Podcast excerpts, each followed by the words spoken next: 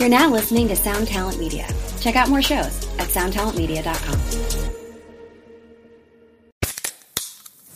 Hey, what's up, everyone? I'm Matt McGachy, the vocalist of Cryptopsy and the host of the Vox and Hops Metal Podcast, where I sit down with fellow metal musicians. We talk all about their lives and music while sharing killer craft beers. If you've ever wanted to sneak backstage and share a beer with one of your favorite musicians, well, Vox and Hops is the podcast for you. This week on the podcast, I had an amazing conversation with Morgan Lander and SJ Jones about Kitty Pig. There is this episode and over 450 other ones to help you enjoy life, metal, and craft beer. So what are you waiting for? It's time to become a Vox and Hops head. Cheers.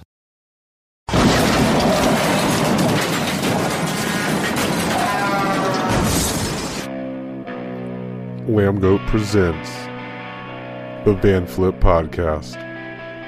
What is up?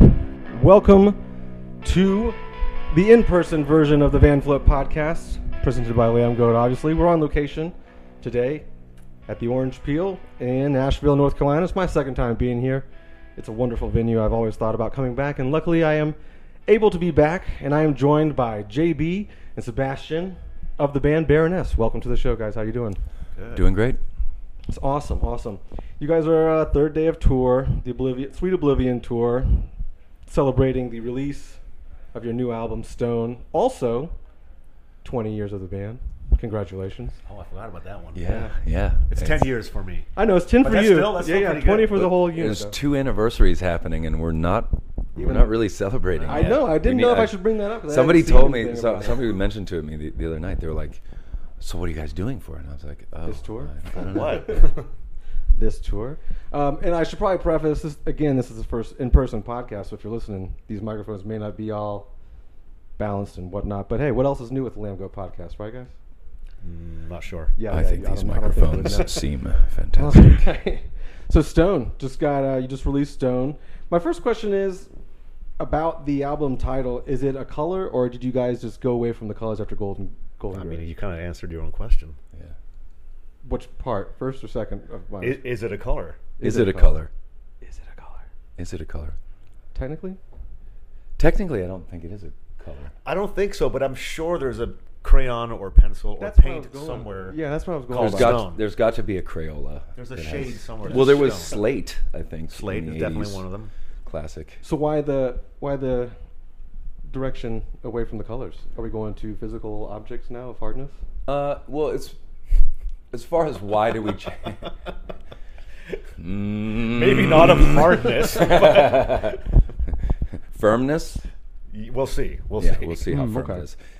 Um, no, uh, well, the, the the concept for the chromatic themed titles only had six iterations. Uh, it was meant to be. It was meant to build a rainbow of album titles. So we got a bit cheeky with you know some of the titles, but essentially it was supposed to just be red, orange, yellow, green, blue, and violet. Hmm. So you know, golden gray was our orange. Can I ask you a question? Yes, As go a- ahead, as a- the new band member of ten years, were you ever tempted to do like the the, the basic colors? uh, It's either TV or printing. There, it's Oh, RGB or. CMYK. Yeah. Was that ever a temptation to use that version of the colors? No, but maybe we shouldn't be talking about it now because that could be a Shit. temptation in the just, future. Uh, right. Let out something. so what yeah, because the- it could be cyan, magenta, What- what- yellow. We've Yellows already yellows that. used both. you already did that one. and uh, K, which is black. what we about? Uh, call it K. Oh, what does the K mean? I have no idea. And I That's a designed- good question. I should know Is that. that for screens or for printing? That is for uh, printed 2D materials. RGB is RGB are the three colors That's that you the use when you're transmitting light. Yeah, yeah. Uh, CMYK right. is what it, ta- it takes four colors The to pigments. build uh, a full range of colors in printing. Interesting. And what was the idea behind using the, the rainbow at, at the beginning, 20 years ago? I mean, at, at the very beginning, it was just sort of a, sort of a, almost like a casual joke. Uh, I do, and I remember, I remember the moment that it happened, like very, very clearly. We were, we had, uh, we were writing our record Red, uh, and we made that record in the basement of the of the Jinx, which was the uh, like the club in Savannah, the sort of a punk club, like heavy music mecca uh, during during the years that I was there between Early 2000 and 2000s, yeah. 2010. Yeah, yeah. And our drummer Alan at the time w- and I were talking about you know what, what we would title the record because we were it was in its nascent form at that point, and he said that it, he was like, well, wouldn't it be cool if we just did a rainbow? He's like, "You- you're obviously going to design all the all the jackets and like think how awesome our merch spread would look Right. when we got all six of those records out. It, the, the implicit thing there being was like, there's no fucking way that we're ever going to record six records. We just, you know, I think I I don't think. I think we. I think I took the band very seriously, and I was like, "Yes, we could do six records." But I believe the overwhelming theme was, yeah, like, we'll never get there, but let's see how far we get. And you know, lo and behold, by 2019, we had we had completed that cycle. Uh, so I think that f- moving from those albums to this new album, uh, we needed we internally needed to feel the need for that for a change, which was present, I think, even from the from the very beginnings of Stone. Uh, but this, the, you know, there, there were there were some sort of signifiers that, that made it easier easier for me to move away from doing the color titles because I think that was very I think it was a really fun thing you know series of, of records for me to work with as an artist. Uh, but you know this is this is literally our first record with a stable lineup, and that might sound just like like one funny little data point, but I think that it I think actually that when it came to writing, the the chemistry you know the chemistry that you accrue uh, with with a band touring for years and years and years is something that I always dreamt about building on. But when you've got somebody new coming in, you always you always have to keep one foot in Right. the past, so that that so that the new the newest member doesn't feel like they're the one that's changing things inexorably. Yeah, like like when when I when I joined on Purple, I intentionally tried to do things that I thought Alan did or were Or Alan, Baroness, were, were right? Al, Alanisms. Oh, gotcha. I didn't want to come in and be like, "This is what it sounds like." You guys are asking my own, my questions for yeah me. so it's good. so you know when we got to when we got to golden gray uh, nick and sebastian felt well we we we all felt that it was time for them to be a little bit m- more a- a hundred percent Mm. of what you know who they are as musicians. Because you know as as you as is audible through those records i think the current Baroness' uh, rhythm section is has got a real identity that's in some ways kind of separate from the identity of the guitar players and singers in the band. Whereas in the past it was it was a more condensed sort of thing. Yeah. you know i think w- what we've done is we've gotten older and we've seen the value in maybe letting a rhythm you know like having music where the rhythm section fulfills that sort of classic role uh, that's that is somewhat independent from the guitar riffs. You know it's cool when everybody does the same thing. It's cool when everybody's like on that same page but i think it's i think the music gets a little bit more dimension when you let Yeah. when you when you stop i mean and i think the thing that happened with stone which was you know building on this chemistry and signifying this change this sort of sea change in the way that we approach things was that there wasn't a ton of discussion like verbal discussion amongst us about what chords are you playing what key is the song in what you know let's let's organize these leads let's let's coordinate all this stuff we know each other we trust each other we don't need to do that as much anymore Golden Gray involved a lot of debate in the studio. Yeah? and Yeah. a lot of everybody trying to you know make their case or whatever. We that on Stone, it, it was a lot. less. There were a lot less of that. Interesting. Yeah, because I was curious as to, you know, because again, members do come and go, and uh, one of the questions I was going to ask much later, I guess, but we're in the. Here we are. We're, we're in the vein of what that Wherever topic is. So, my question You was are. when Sebastian did come in, like, how, and then when Gina came in too, like, how were the trajectories of the band, you know, sonically? How did that change, and you know, how was that as a as a band to take on? But clearly, it's it kind of just said that the newcomers kind of tried to meld to the sound of the band to to the, to, to an the to an band. extent. Right, Like, right, right. Like And it's then- it's really important to me that that I, I think the band is the power of Baroness that, that we've built on is that it the members of the group are free to express themselves in, in their way. Yeah. But uh, so I, I guess a better way to put it is the process of making a record is is kind of a learning experience for at the time, you know, newer members like Sebastian and Nick. Like, it's, Baroness is sort of a weird blend of like really technical, really embellished, really like organized, composed music, but also it requires a certain type of loose, sort of rough swagger, you know, Yeah.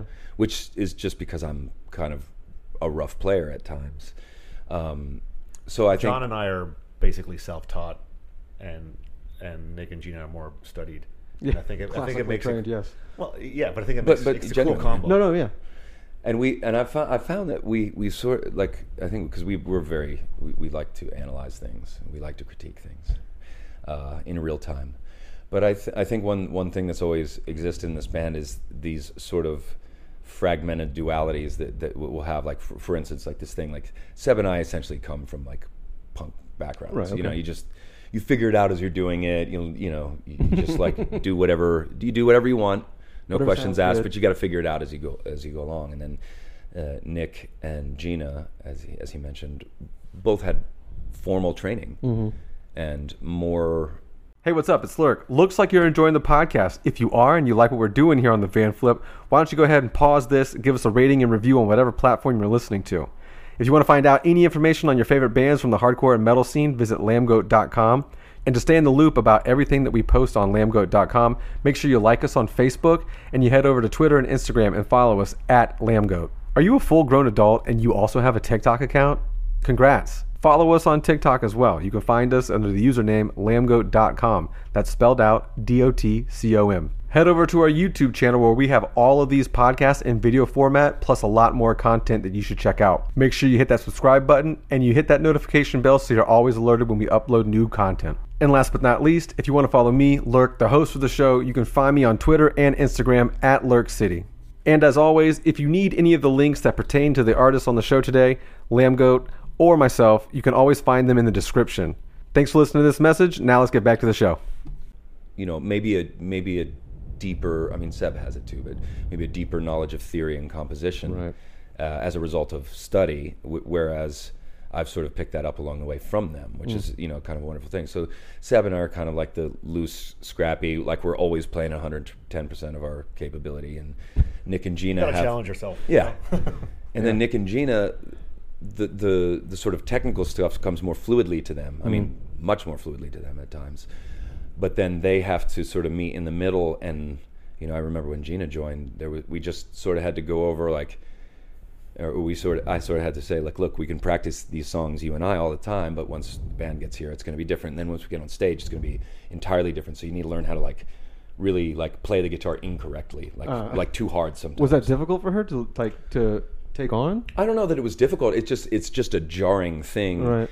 when you've you know in in some ways when you've spent your your you know young life as a musician practicing those subtle things and learning how to do the the real sophisticated dynamic controlled things it's some i think you can i think you can teach yourself so much control that you forget how to let go of it you know and i'm not saying that, that that was the case with either of them but we did we did sort of have to you know it is a it's a matter of meeting in the middle. And then like i said so you know that that's the seb and i and gina and nick. And then gina and i you know uh, we have a musical sensibility that's that's very much in line whereas nick and seb have you know sort of a different uh, musical thing so you know we got rhythm section we, We got just, like, ar- players. we just like arguing about music terms. That's what Nick and I do. It's yeah everybody else Nonstop. loves it. Yeah, yeah. The the technical term and just whatever you guys call it, whatever you call it back in the day, kind of thing. It just goes. It just goes on and on. Yeah, it's never- like- it's never ending. what is what is swing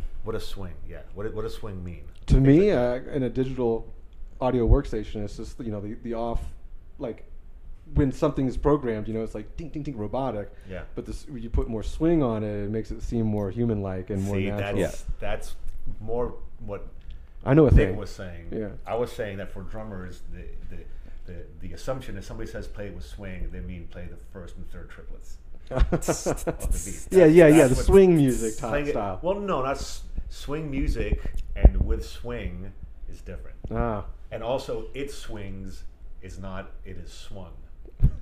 We're I'm getting totally way It's true. into the weeds no, no, he's, he's I'm very, like totally like serious. these. These are It swings means it sounds good. It sounds yeah. human. It's, Right, it's right. really swinging. Yeah, I mean, it means like it's It got a good swung pocket. Means it's approaching the triplet feel. I got you. Okay, that is. I learned that today. I'm sure. Well, if you wanna learn can a whole lot more about it, please like, let them go- Disagree yeah. with me, and let's okay. keep this going. This Maybe we do after the show. We'll just do some bonus content if you guys are arguing about terms, and that'll be a whole nother segment. Um, We- you'll have to turn the mics down because we get loud. That was that was the least punk rock discussion. Yes. I'm sorry a- anyway, that. but but but see, I, I I do think it's kind of like to to the point where like we we approach the music we play in the in a similar fashion to the way that I approached you, you know m- more punk stylings that I had when I was younger.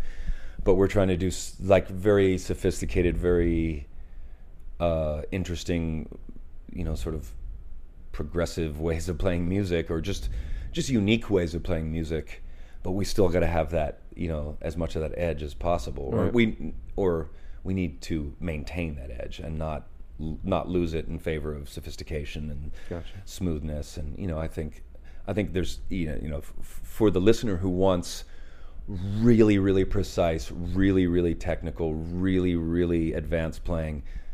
There's a there's a whole world of music out there that's just like dizzying right. and horrible and not musical.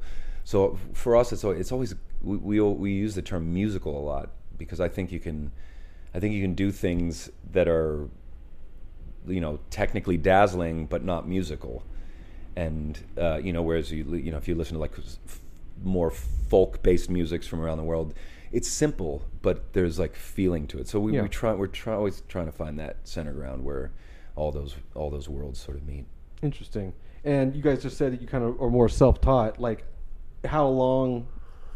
How long have you? Like, when did you start playing the drums or guitar? 'Cause I I know on like- the first mini records, John, you didn't play guitar at all. So the first what the first rec- the first few records, did you not play guitar? no i always play guitar Jesus Christ. yeah yeah yeah That was wrong then. we're a guitar band yeah, yeah. No, I figured that, but I thought it was very strange that I've never I've I never don't sang in a band in my yeah. life. I've never just been a singer in the band in my life. I kind of I fantasize about it sometimes, like holding a mic it's, I and like being able to you move should do around. it in our, there's a couple of songs where no, you have to be. no, you Dude, have to be. I never get I never get 20 seconds to just chill. I don't. What about Beneath the Rose?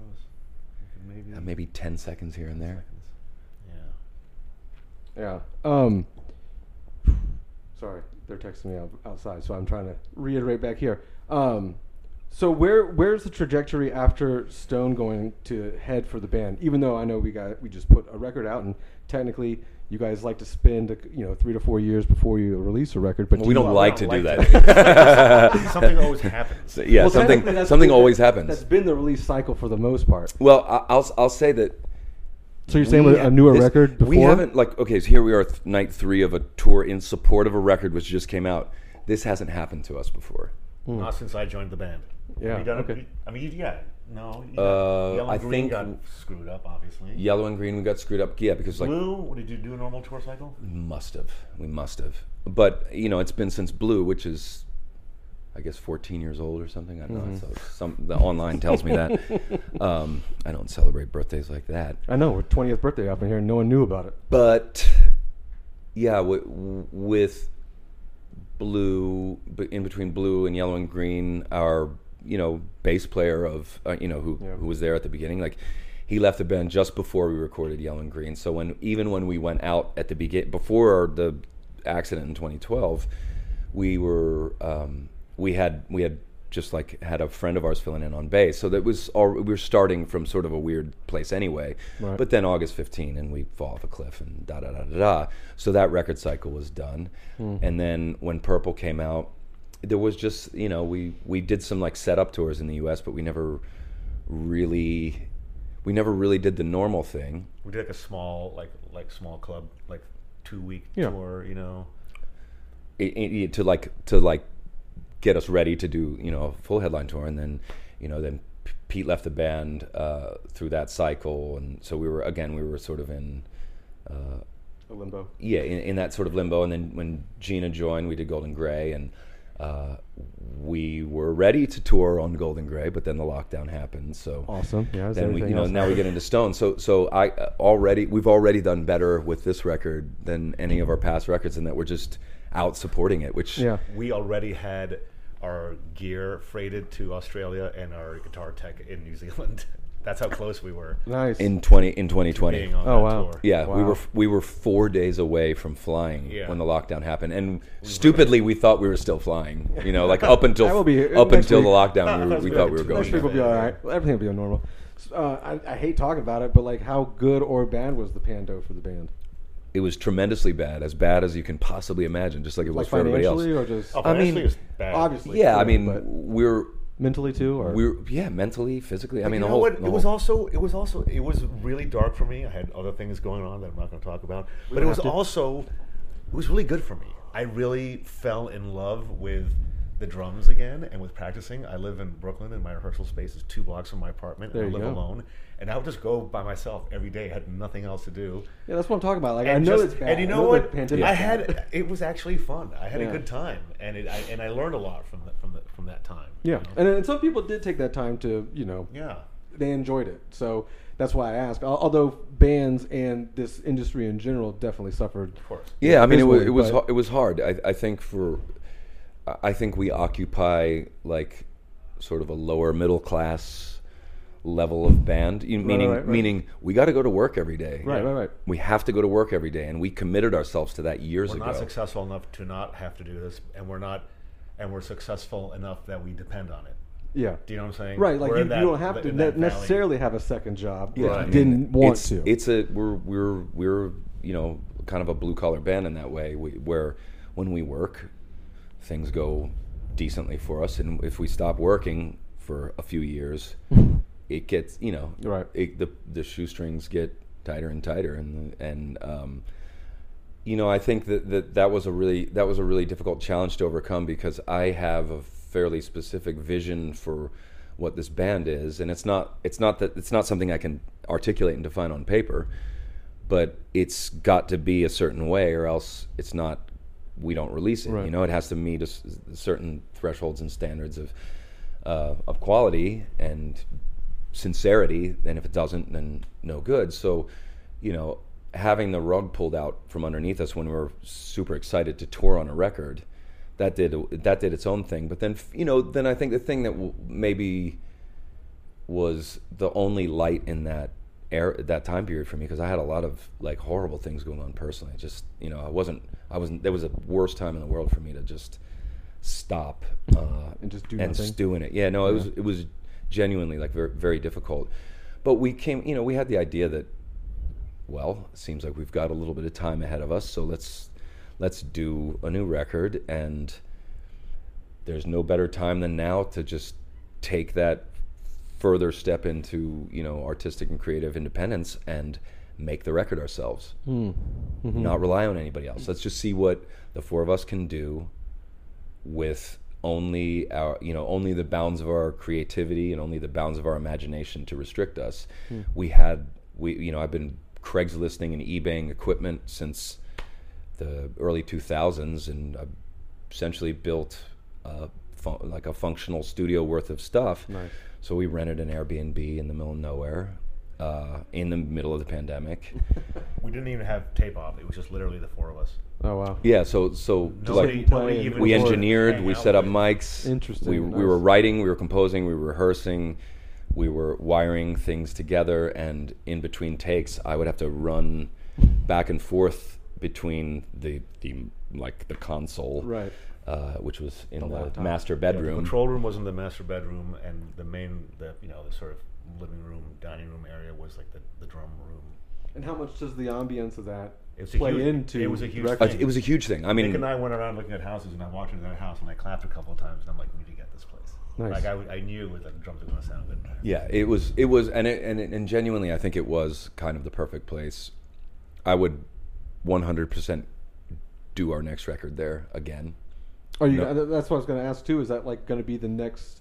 Is that what the band will do for records going forward? Just I don't see why we wouldn't, because the, the experience itself was was quite rewarding, and I cash, too, I, right? I Maybe think this time we'd take a, a friend to help us. Set up yeah, we would. It would be, it would be nice Some to have, it would be Yeah. nice to have an en- like, like somebody to like For assist sure. an engineer uh, f- for certain. But I think that it for you know the interesting thing was that in that time period, it forced us to y- utilize our utilize our chemistry. It forced us to like really, really genuinely trust each other, uh, and to sh- to show the kind of musical respect to, to you know to each of our bandmates that you know that I kind of only always dreamed about having. You know, uh, where we're, we are we are our own quality control. We are in charge of capturing the sounds, the you know the quality and the nature of those sounds. Uh, we were in charge of composing, and and we what I think what what we learned maybe a bit uh, through 2019 um, and certainly through some of the tours that we did, like just you know in 2021, 2022, we did these Your Baroness tours, were just like an evening with. We had to know every song from our back catalog. We were playing three-hour sets every night, and so we. I missed that. I really am. bummed It was about uh, it was that. yeah. It was- it fucking was awesome. It was like was it taxing? It must have been taxing though. it was taxing, but it was I, I liked it. I, it was like very. It felt athletic, you know. Nick and I had so John and Gina would do like two or three acoustic songs in the middle of the set. So Nick and I could go backstage, which was you know whatever Wink, wink. the broom Bathroom, closet or whatever, yeah. you know, and just have a couple of beers, you know. And it was like it was like it was yeah, it was fun. Nice. I I, didn't mean- mean to throw you off on. No, no, on no. that. But but you know, like if you can imagine what it takes to be flexible enough to because because the we do we did three sets. The A set was like the ticket buyers in that town would get a list of at literally every song we rec- we've ever recorded, including the working titles from the songs that would be on Stone. So I don't know what we would have done if they had called those Yeah, out, did- but we just yeah. it, it was kind of a che- we were just being cheeky because we knew they wouldn't get votes.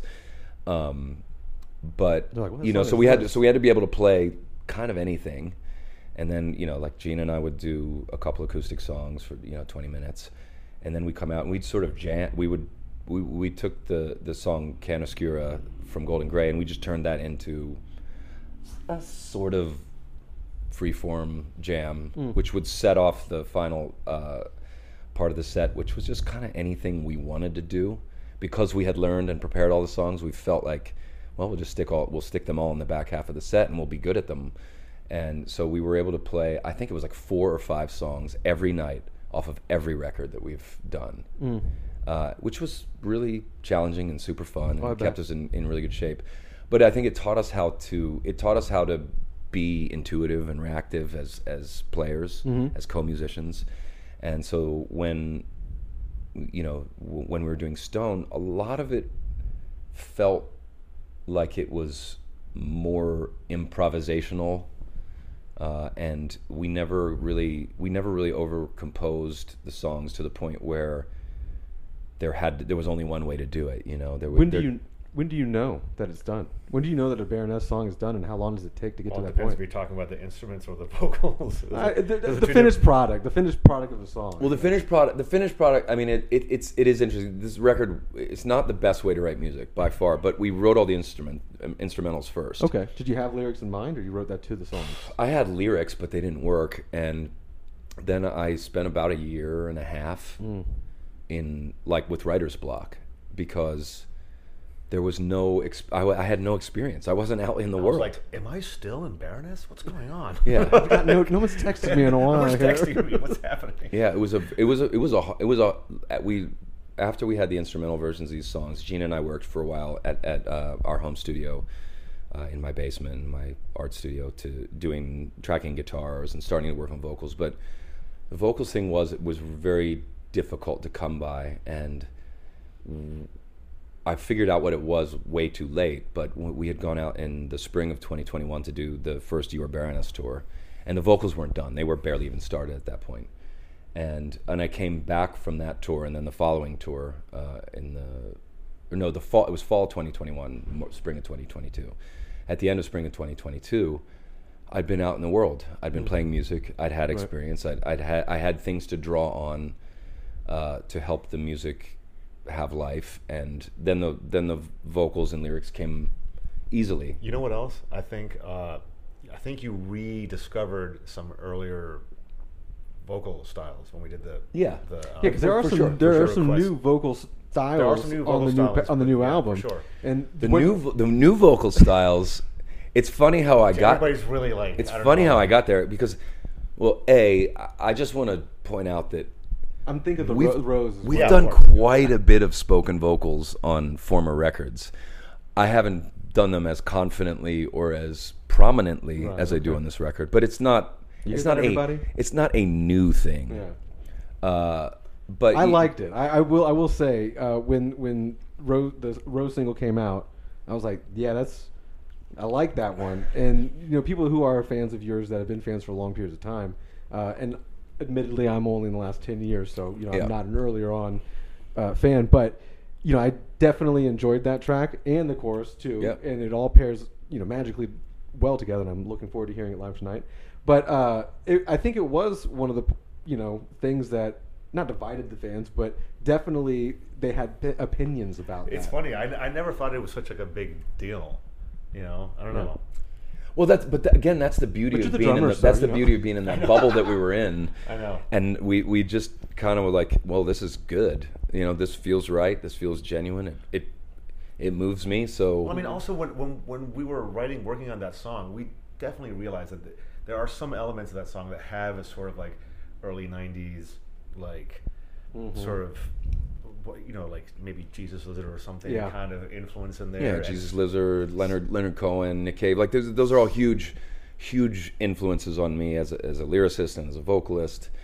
And you know the the texture of speaking or loudly talking, you know, sort of pitched talking or whatever, but that the the mood and flavor of that was something that was the was easy for me to emote with.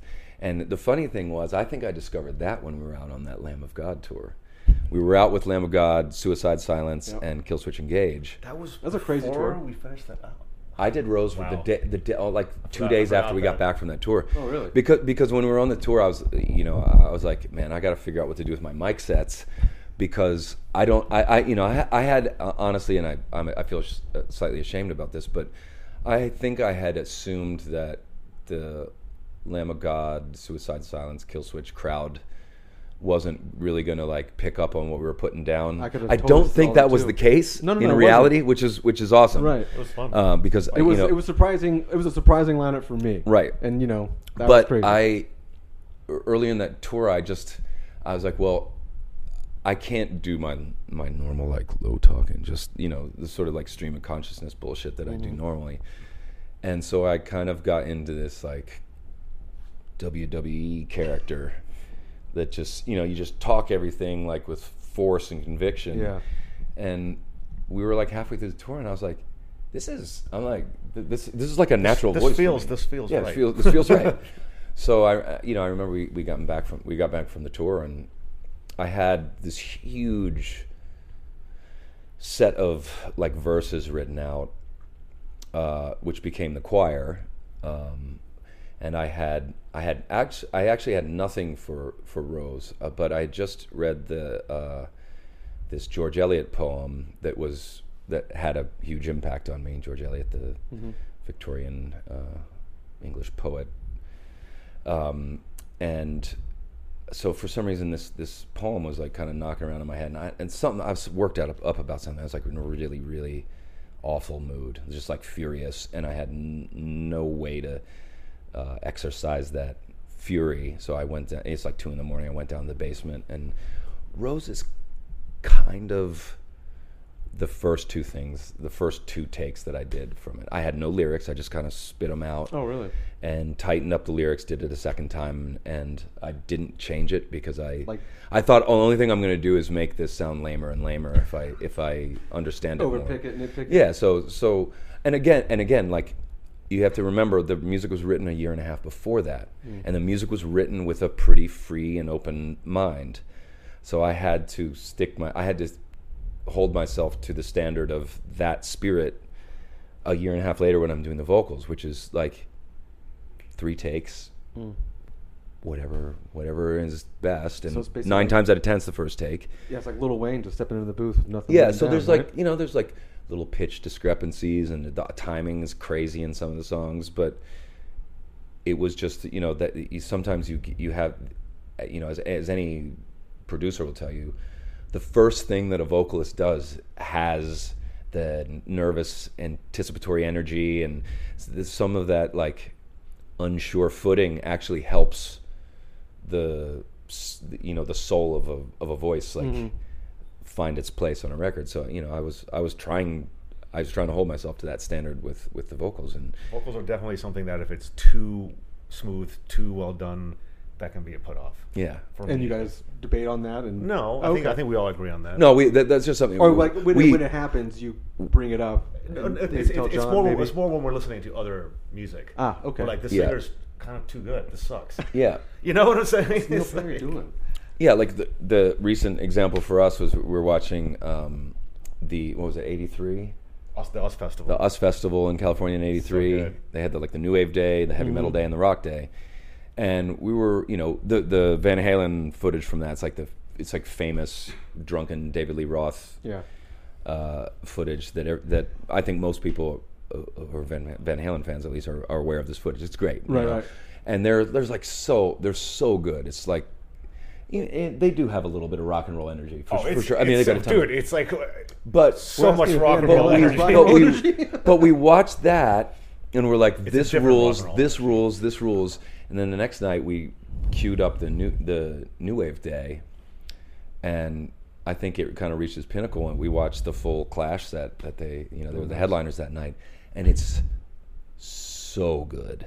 It's so jagged and raw, and and it's tight in that sort of way. I don't know the way the Clash works. Yeah, like, like punk loose way. yeah, in a punk Yeah. loose way, but the but the the groove is solid, the songs are good, and the urgency and the insistence is is there, and that's something that I've always been drawn to. Mm-hmm. So, you know, I think there's countless examples for us. We we just sort of prove it time and time again that you know the more spirited take is the better one. The more spirited, loose, you know, Not thing. perfect. Not th- it, it's. It's not even that it's not perfect because I think that actually is perfect. I Right, think, it's not- it- but it's I think, perfect imper- I Yeah, think, I imper- you. I think imperfection is homogeny. You know Yes. what I I feel like that's kind of a problem, particularly with metal nowadays. Too polished. It's too polished nowadays. It's just like a, a lot of it sounds like it's literally just programmed. Production wise, or Yeah. just in general overall? I think. I think general. overall. Okay. Yeah, I think overall. So I, mean, do like the production side of it sounding better and not sounding like it's recorded. a- in a tin absolutely. can. Yeah, Sure. yeah, absolutely. But you, but like, you can't produce a metal record like a pop record and play a metal record like a pop record without it sounding like a pop record. Right. You know, And they're doing that out there. Not I you guys, but they are doing I'm it down out with there. people, you know, mixing and matching different attitudes. That's fine. But I just like I hear a lot of newer, even the last ten years. It's just everything's so slick Mm-hmm. and so it just sounds yeah. It's, it sounds unhuman. However, I do think that in 2023, we in 2022, we saw a rebirth in in younger generations' music of a rediscovery of attitude, Oh yeah.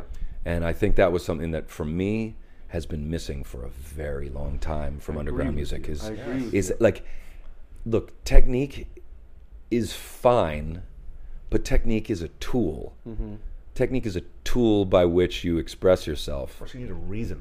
You need Yeah, a reason. you to need a reason to do it. I think what happens is, well, I think what happened, and I've said this before on the podcast, is somewhere around the 2010s, you started seeing record labels finding out they could cash in on this kind of heavier music, and you could see it on like MTV and all these other outlets. And then you had bands just making albums or songs to do just that, you know, to just Sure. get paid or something like that. You got a lot of these, like like like a lot of the sort of Southern California, in general, yeah, yeah, like, and it it's I, you know it's like festival metal, Right. Like And that's- great, that- great costumes, guys, but I don't see I don't see a real amp on stage. I hate that.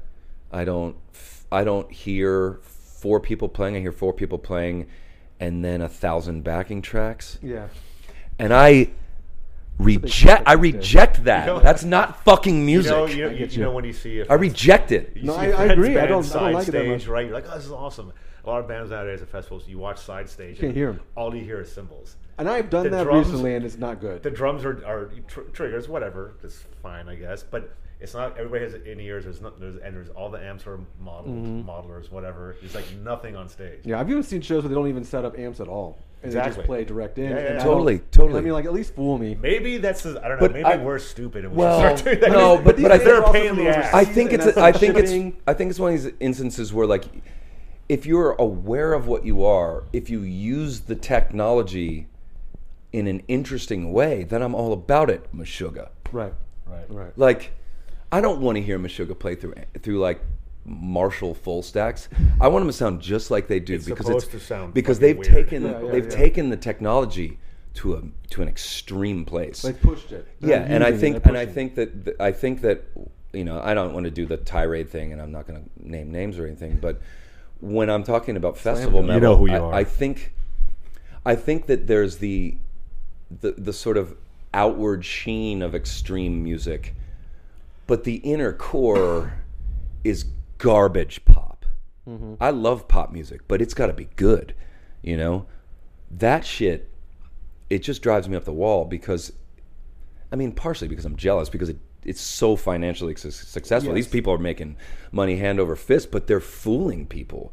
They're f- and they're fools. They're foolish. But do it's you a want foolish that thing. fan base that easily is fooled? I'm not the sort of person who says I want one fan base or another. I want genuine music to be successful, not mine, everyone else's. I want True, that's good- genuine, good incredible music to be held as, as the as the the ultimate commodity. Again, like th- if you think about the Clash, like you, you're you're talking about, you know, 10, 20 like great pop songs in their catalog, Right. But it's they're not playing it like it's pop music. Well, it's, just a punk good band, song. Yeah, it's just a punk but band song, like got taken into pop. I'm like, if you if you're gonna if you're gonna play this sort of metallic sounding shit like like it's pop music, remember Duran Duran was a pop band. Remember Hall and Oates was a pop mm-hmm. band. Mm-hmm. Remember these are sophisticated songwriters who wrote sof- like amazing songs. I get when you go, come up with a melody that fits over those four chords, and it's the same melody that, that comes out every year, and like you know, kids eat it up. But like, dude, you're an artist. Like, your obligation should be to lead your audience into something new, Yeah. so they can discover something, not shit out the same thing that you ate last year. I don't fucking care. I get that, and I, I think a lot of that is fans just aren't educated to that. You know what I mean? Fans. Yeah, well, that's what I'm saying. It's, it's, that's why I say, real.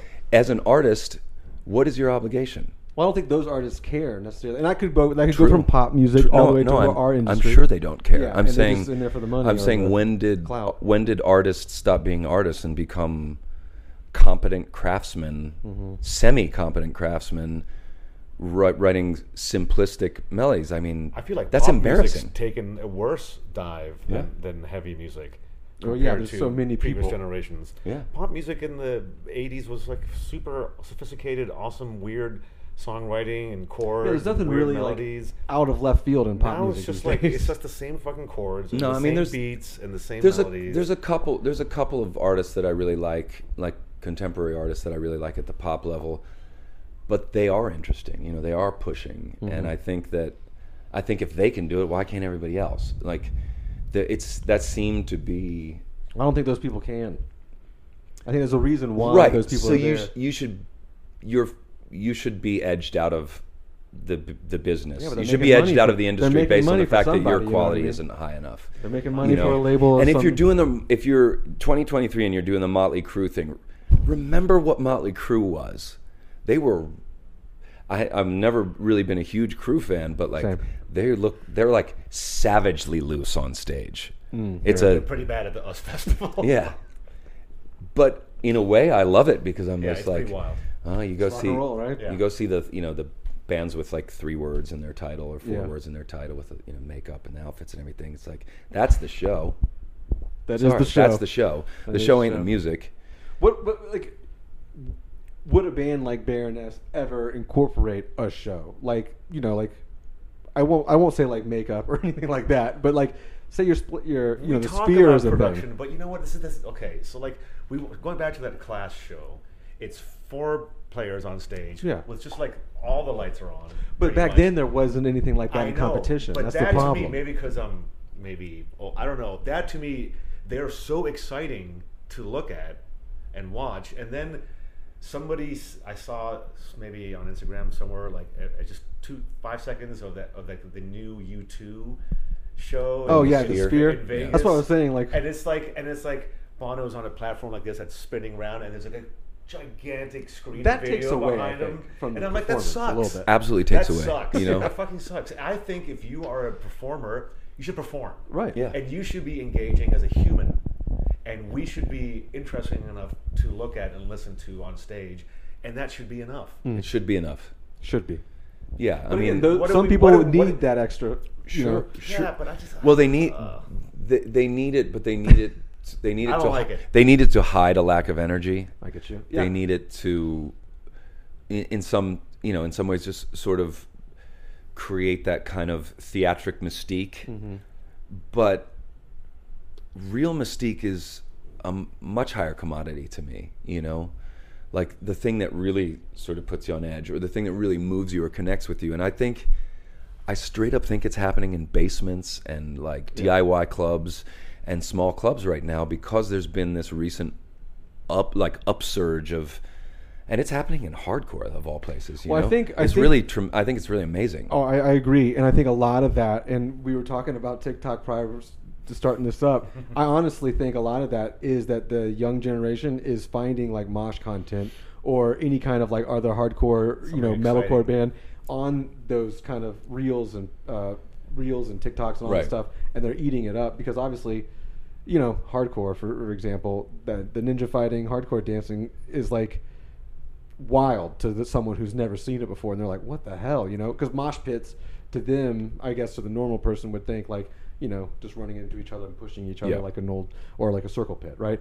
But now you see like the ninja fighters, and like people are like, "Whoa!" You know, and they are interested in what's going on. And I think that's what really is bringing a lot more younger people into that like fold. Yeah, and that's I mean that's what it that's what it did for me when I was young. You know, when I was when I was a teenager, and you know, Seb, Seb and I are like s- slightly different ages, but when I was a young I'm teenager, like Fugazi was happening, and Running I out, running out, Oh, that running was, out. That was me. That was I was there for that.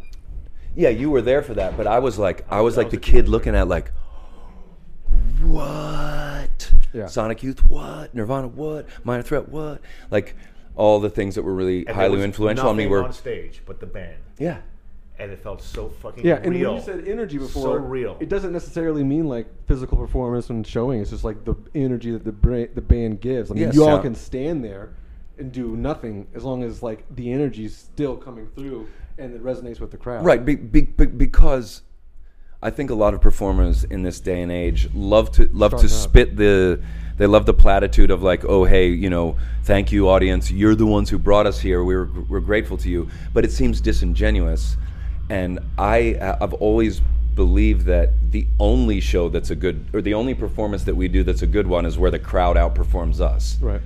like and the proof is in the pudding because we play some horribly messy sets sometimes that are the best sets we ever play because the crowd's rad Yeah. and we could play like as absolutely like as tight as possible but if the crowd's not feeling it then it's it's actually not a good show it's Yeah. just you know and i think i th- i don't i don't think that's an old fashioned way of thinking about it i think you know the reason that live music is great is because it's there's unexpected things that happen. It's not because it's gridded and Yeah, you know you lot got of backing most big tracks. shows are like that nowadays, Sure, even in heavy music.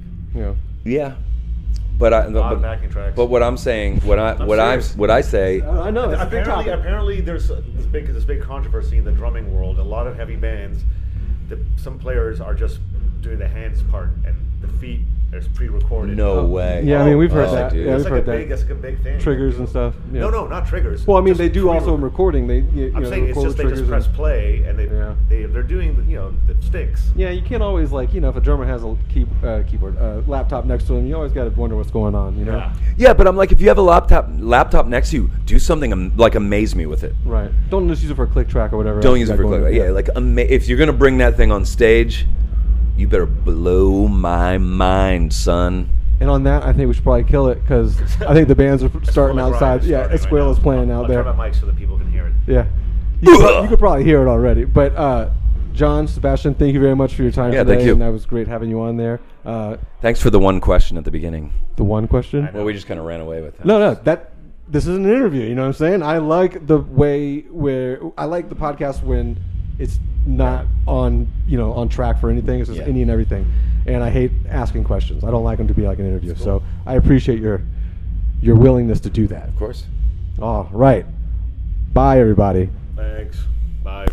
Well, hey friends, my name is Zach Lupetin. You may know me from the band Dust Bowl Revival, but I also host a music discovery podcast called The Show on the Road. For the last five seasons, I've been able to dive deep and have intimate chats with folks like the Lumineers, Ani DiFranco, Vulfpeck, Keb Mo, Lake Street Dive, Bela Fleck, and more. So, guess what? After 150 conversations with some of my favorite songwriters from around the world, we are bringing brand new episodes to the Osiris Network. New interviews and intimate acoustic performances will be coming at you this summer. And which episodes are coming next, you ask?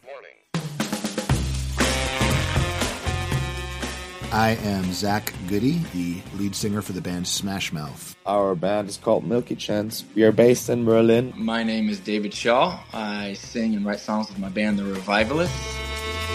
Trust me, these conversations go some wild places. So subscribe to the show on the road on Osiris, and we'll see you soon.